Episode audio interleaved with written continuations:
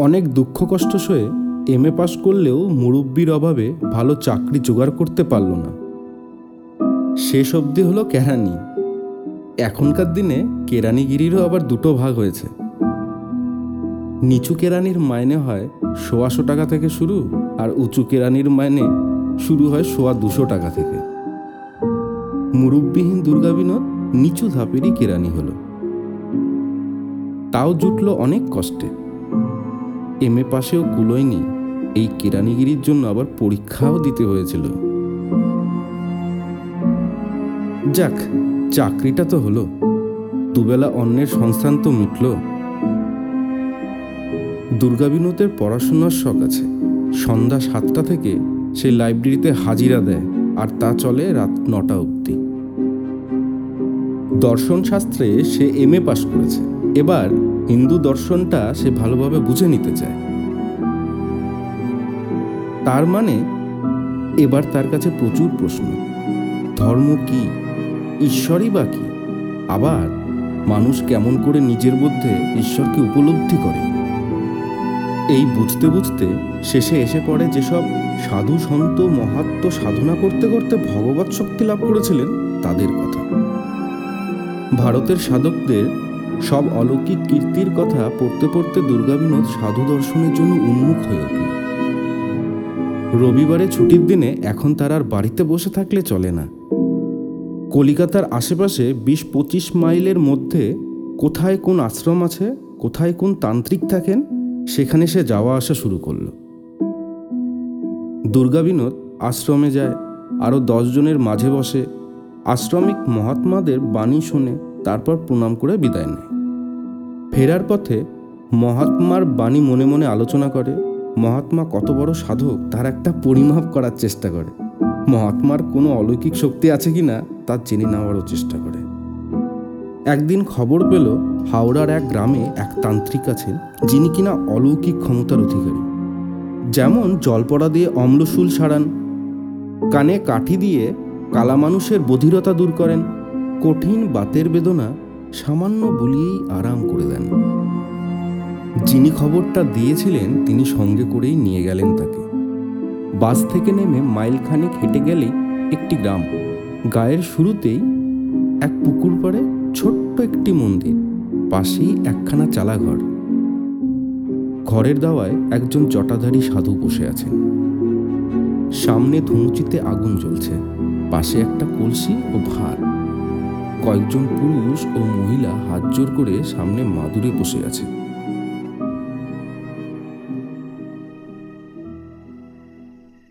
দুর্গা বিনোদও বসে পড়ল। সাধুর বয়স বেশি নয়। তার চেহারা বলিষ্ঠ, রং কালো, মাথার জটাও বিশেষ দীর্ঘ নয়। চোখ দুটি জবা ফুলের মতো লাল। তার উপর কপালে চন্দন লেপা। ভক্তির চেয়ে ভয় হয় বেশি। পেন নাম বাবা? কি চাই? গুরু পাওয়া অত সহজ নয়। আগে নিজেকে তৈরি কর, তারপর শুরু। পাত্র ফুটো হলে জল রাখবি কেমন করে? আধার ঠিক না হলে মন্ত্র শক্তি ধারণ করবি কেমন করে? সে মন্ত্র যে দেবে, তার কোনো লাভ নেই, যে নেবে, সেও ব্যর্থ হবে। তৈরি হ। আচ্ছা কীভাবে তৈরি হব? বাক সংযম কর বেশি কথা বলবি না। নিরামিষ আহার করবি। অযথা কোনো পরিশ্রম করবি না। শক্তি সঞ্চয় করবি। সন্ধ্যার পর কোনো মন্দির বা গঙ্গার তীরে চুপ করে বসে ঈশ্বরের ধ্যান করবি। ধীরে ধীরে মন আত্মস্থ হবে। চিত্র দৃঢ় হবে। তখন গুরুমন্ত্র নিয়ে সাধন ভজনের কথা উঠবে। তার আগে কিচ্ছু হবে না। দুর্গা বিনোদ এতদিনে যেন একটা আলো দেখতে পেল। গুরু ও মন্ত্রের কথাটা সে ভেবেছে, কিন্তু এমনভাবে তার হদিশ কেউ তাকে বাতলাতে পারেনি। তান্ত্রিকের উপর তার বিশ্বাস জন্মালো। প্রথম দর্শনেই এমনভাবে মনের কথাটা এত তাড়াতাড়ি বলে দেওয়া তো সহজ নয়। বিকাল অবধি দুর্গা বিনোদ কালীবাড়ির সামনে বসেই রইল।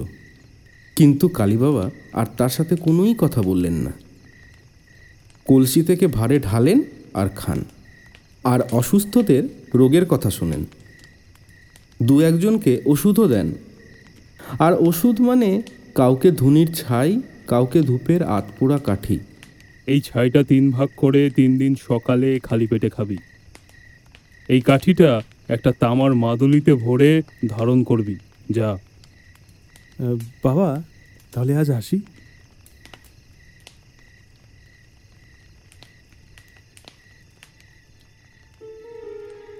দুর্গা বিনোদ অনেক আশ্রমে ঘুরেছে, অনেক মহারাজকে দর্শনও করেছে। দিনের পর দিন অনেকের উপদেশবাণী শুনেছেও। কিন্তু কালী বাবার মতো অলৌকিক ক্ষমতা কারও দেখেনি।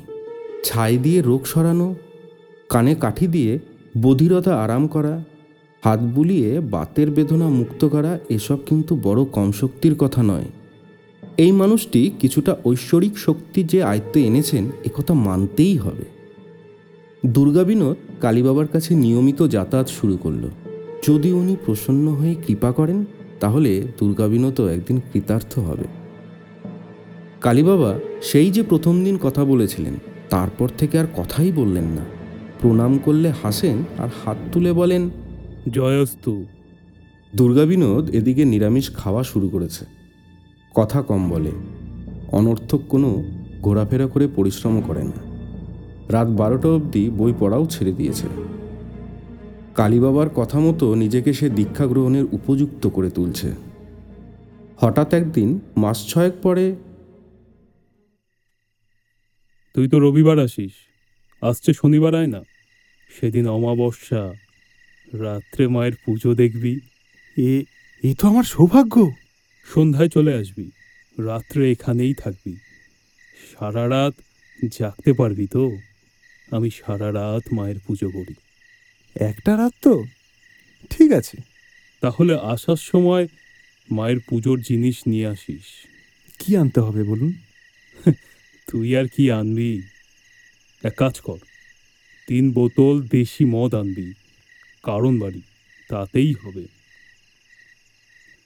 মদ খাই মা, কালী বলে।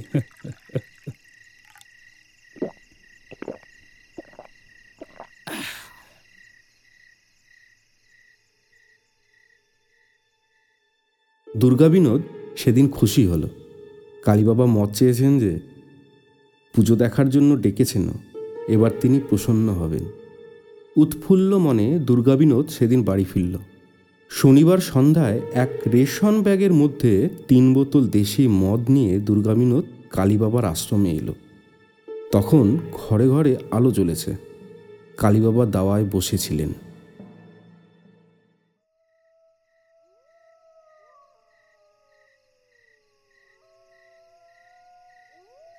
এনেছিস? দে। মদ খাই মা কালী বলে দুই ঘণ্টা এখানে বস। পুজোর সময় আমি তোকে ডাকবো। সামনেই মাদুর পাতা ছিল। দুর্গা বিনোদ সেই মাদুরের উপরেই উঠে বসল। ক মিনিট বসে থাকার পরেই দুর্গা বিনোদ বুঝল, রাতের অন্ধকারে চুপ করে বসে থাকার মতো স্থান সেটা নয়। কানের পাশে মশার ডাক আর থামতেই চায় না। বুদ্ধি করে দুর্গা বিনোদ রেশন থলির মধ্যে একখানা চাদর এনেছিল। এবার সেই চাদরখানা দিয়েই আপাদমস্তক মুড়ে দিল আর শুধু চোখ দুটো বেরিয়ে রইল। তবুও মনে হয় মশা কামড়াচ্ছে। কি মশা। বসাই দেয় এখানে। সামনে অন্ধকার। মাঠ ঘাট গাছপালা সবই কালোয় মিশে গেছে। অনেকটা তফাতে দু তিনটে ঘরের জানালায় আলো দেখা যাচ্ছে। কাছাকাছি মানুষ আছে বলে মনে হয় না। কালীবাবার এ ঘরখানাতেও কেউ থাকে না। তার পরিজনরা থাকে ওই গ্রামে। এখানে কালীবাবা একাই থাকেন সাধন বজনের জন্য। ঝিঝি পোকা ডাকছে। চারপাশ নিঝুম। এই তো সন্ধ্যা হয়েছে। এর মধ্যেই মনে হয় রাত যেন দুপুর হয়ে গেল। এভাবে কতক্ষণ যে বসে থাকতে হবে, কে জানে? কালীবাবাও তো মন্দিরে ঢুকে দরজা বন্ধ করে দিয়েছেন। পাশে একজন কথা বলার মানুষ থাকলে বেশ হতো, বড় একা একা মনে হচ্ছে। দুর্গা বিনোদ কোনো এক সময় বোধহয় ঘুমিয়ে পড়েছিল। সহসা ঘুম ভাঙল কালীবাবার ডাকে। আয় উঠে আয়। এবার মায়ের আরতি হবে। ধর্মর করে উঠে দুর্গা বিনোদ কালীবাবাকে অনুসরণ করল। মন্দিরের মধ্যে পিদিম জ্বলছে। ধূপধুনায় অন্ধকার। ছোট্ট প্রতিমাটি ধোঁয়ায় আচ্ছন্ন। সামনে কিছু জবা ফুল আর মদের তিনটে বোতল। কালীবাবা আসনে গিয়ে বসলেন। তুই দরজার বাইরে বস। কালীবাবা ওং রিং বলে মন্ত্র উচ্চারণ শুরু করলেন। মাঝে মাঝে জবা ফুল তুলে প্রতিমার চরণে অর্ঘ্য দিতে লাগলেন। প্রায় ঘণ্টাখানেক এইভাবে পূজা করার পর হাঁক দিয়ে উঠলেন। মা মা কালী করাল বদনা লল জিউহা মা। তারপর পঞ্চপ্রদীপের আরতি শুরু করলেন। মা মা জয় মা। এবার প্রদীপের আলোয় ধোয়ার মাঝেও কিছু কিছু নজরে পড়তে লাগল। দুর্গা বিনোদ দেখল ঘরের মধ্যে দরজার পাশে আরেকজন কে বসে আছে। ও কে? কখন এলো? মা মা মা। পঞ্চপ্রদীপ ঘুরতে ঘুরতে আলোটা যখনই সেদিকে পড়ে দুর্গা বিনোদ লোকটির মুখের পানে নজর করে। কি কি বিশ্রী ফ্যাকাশে মুখ যেন মরার মতো। আরতি শেষ হয় শাক বাজিয়ে কালীবাবা বসলেন।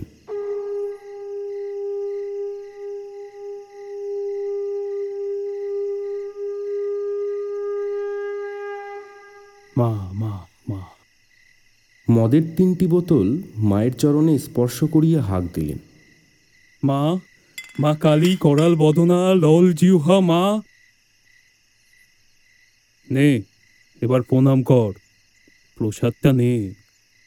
দুর্গা বিনোদ প্রণাম করল। জয় জয় মা।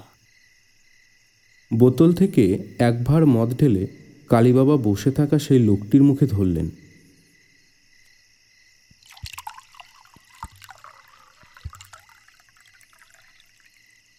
খাও। লোকটি মদ খেল। কালীবাবা সেই ভারে আবার মদ ঢাললেন।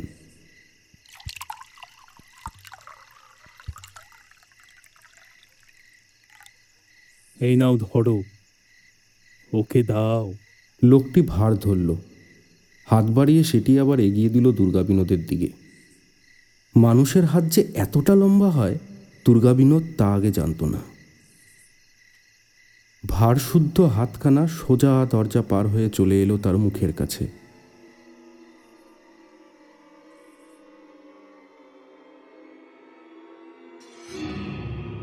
বাবা এ কে?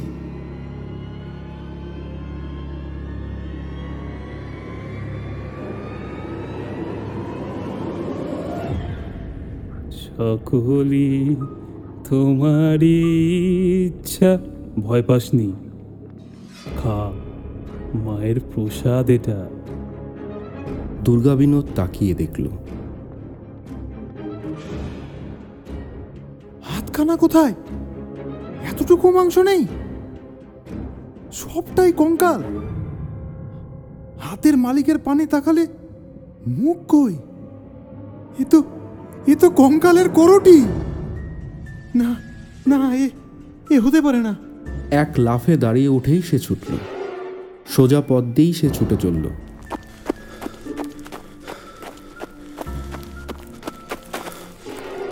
কানে এলো, পিছনে কে যেন অট্ট হাসি হাসছে।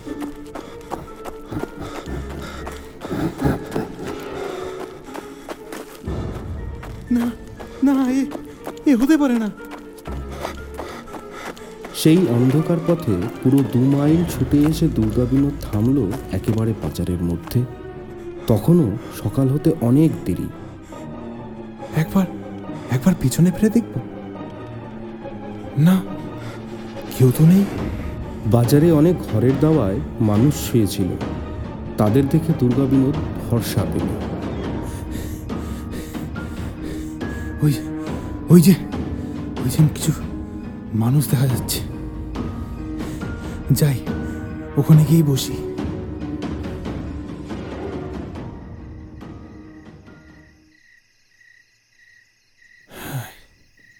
না মনের ভ্রম মনে হয়। পরক্ষণেই মনে হলো সেই হাতখানা তার মুখের সামনে মদের ভাতটা যেন এগিয়ে ধরছে।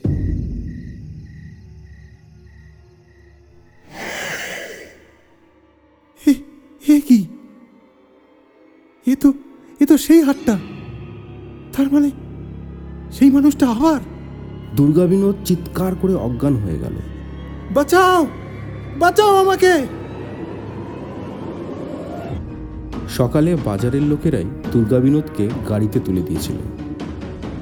ভয়টা বেশ কয়েকদিন তাকে তাড়িয়ে নিয়ে বেরিয়েছিল।